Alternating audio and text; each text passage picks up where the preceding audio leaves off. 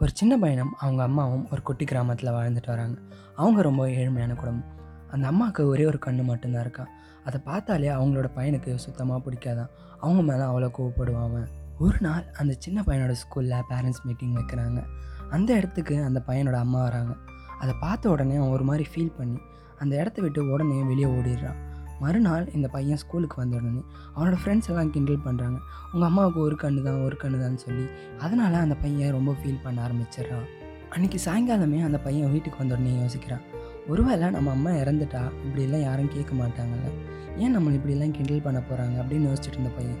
டக்குன்னு அவங்க அம்மா கிட்டே போய் அம்மா உனக்கு ஏமா ஒரு கண்ணு மட்டும் இருக்குது நீ இப்படி இருக்கனால தான் என்னை எல்லோரும் கிண்டல் பண்ணுறாங்க நீ ஏம்மா சாகக்கூடாது? அப்படின்னு கேட்குறான் அந்த அம்மாவை பார்த்து அந்த அம்மா எதுவுமே பேசாமல் அமைதியாக இருக்காங்க. என்னடா அம்மா பதிலே சொல்லலையேன்னு சொல்லிட்டு நம்ம ஒருவேளை தப்பாக எதுவும் சொல்லிட்டோமோன்னு சொல்லி யோசிக்கிறேன். இல்லையே நம்ம மனசில் பட்டதை தான் சொல்லிட்டோம்னு சொல்லி அந்த இடத்துல இருந்து போகிறான் நைட்டு சாப்பிட்டுட்டு தூங்கிடுறான். தூங்கிட்டு இருக்கப்போ திடீர்னு முழிப்பு வருது. தண்ணி தாக எடுக்குதுன்னு. கிச்சன் பக்கம் போகிறான் தண்ணி குடிக்கிறதுக்கு. அந்த இடத்துல அந்த பையனோட அம்மா அழுதுட்ருக்காங்க அவங்கள பார்த்து யோசிக்கிறான் எதுக்கு அழுகுறாங்க? ஒருவேளை நம்ம சொன்னதுக்கு தான் அழுவாங்களோ? அப்படின்னு நினைக்கிறான். பரவாயில்ல அழுகட்டும். எனக்கு தான் அவங்களுக்கு சுத்தமாக பிடிக்காதுன்ட்டு சொல்லிட்டு அவன் அந்த இடத்துலேருந்து மறுபடியும் போய் தூங்குறான். அந்த பையனுக்கு அப்போ தான் ஒரு லட்சியம் தோணுது. நல்லா படிக்கணும் நிறையா சம்பாதிக்கணும். அப்போ தான் நம்ம இந்த இடத்த விட்டு போக முடியும் இந்த குடும்பத்தில் இருந்து வெளியே வர முடியும். ஏன்னா இந்த கஷ்டப்பட்டுட்டு இருக்க குடும்பம். அதுவும் இல்லாமல் இந்த ஒத்த கண்ண அம்மா வச்சுட்டு எனக்கு கெட்ட பேர் தான் அப்படின்னு சொல்லிட்டு அவன் மனசுக்குள்ளே ஒரு லட்சியம் வச்சுருக்கான். அந்த பையன் ஆசைப்பட்ட மாதிரி எல்லாமே நடக்குது.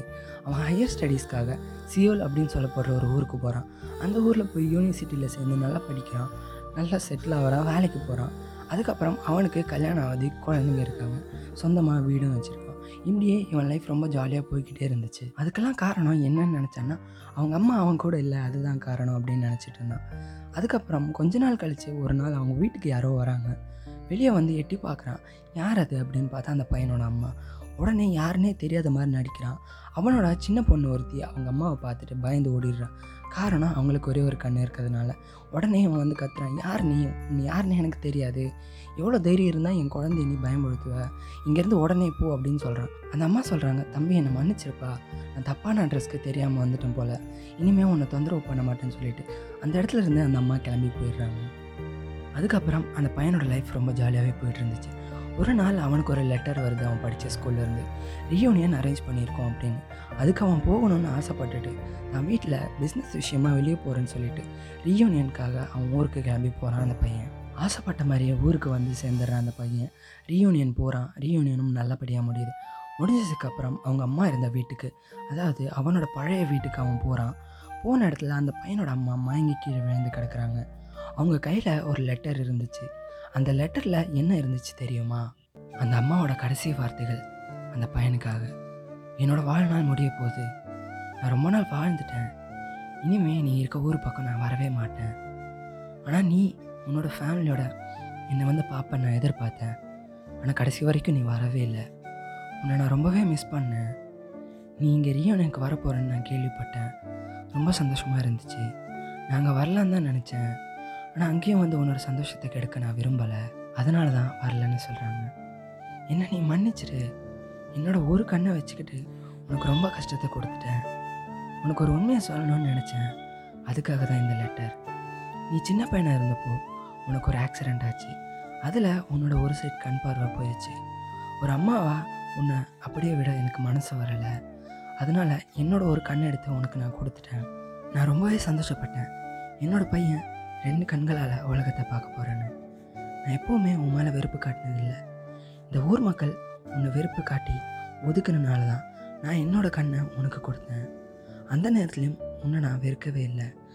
ஆனால் என்னோடய கண்ணை கொடுத்ததுக்கப்புறம் நீ என்ன இவ்வளோ வெறுப்பன்னு நான் கொஞ்சம் கூட எதிர்பார்க்கல.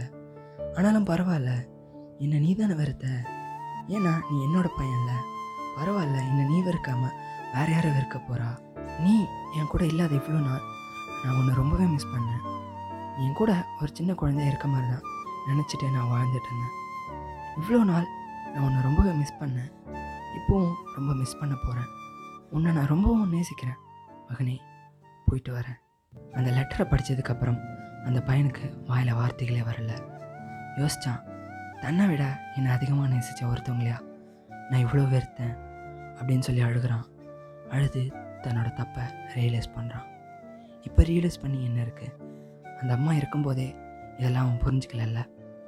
இந்த மாதிரி ஒரு அம்மா தாங்க நம்ம எல்லார் வீட்லேயும் நமக்காக இருக்காங்க.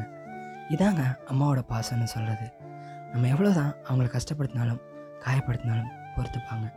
காரணம் தான் பெத்த புள்ளங்கிற பாசங்க. இந்த லாக்டவுனில் நம்மளால் ஒரு நாள் கூட முழுசாக வீட்டில் இருக்க முடியலல்ல. ஆனால் வருஷம் முந்நூற்றறுபத்தஞ்சு நாளும் வீட்டுக்குள்ளேயே இருக்காங்க. நமக்காக சமையல் செஞ்சுக்கிட்டு இருக்காங்க. நம்ம என்ன கேட்டாலும் செஞ்சு கொடுக்குறாங்களா அம்மா? எவ்வளோ கிரேட்டில் அவங்க. நமக்காக எவ்வளோ தியாகம் பண்ணுறாங்களா அம்மா? அம்மாவை வர்ணிக்கவும் அவங்கள பற்றி பேசவும் அவங்களோட பெருமைகளை சொல்லவும். என்ன கேட்டால் வார்த்தைகளே இல்லைன்னு நான் சொல்லுவேன். இந்த மாதிரி ஒரு அம்மா உங்கள் லைஃப்பில் இருந்தால் நீங்கள் ரொம்பவே கொடுத்து வச்சவங்க அம்மாவை எப்போவுமே சந்தோஷமாக பார்த்துக்கோங்க. அவங்கள கண்கலங்க வைக்காதீங்க. அன்னையர் தினத்தன்னைக்கு மட்டும் உங்கள் அம்மாவை கொண்டாடாமல் அம்மா இருக்க ஒவ்வொரு நாளையுமே அன்னையர் தினமாக கொண்டாடுங்க. Happy Mother's Day to all women's state இருந்தாருங்க குட்டி பண்ட் இது போல் நிறைய வீடியோஸ் வந்துருக்கு.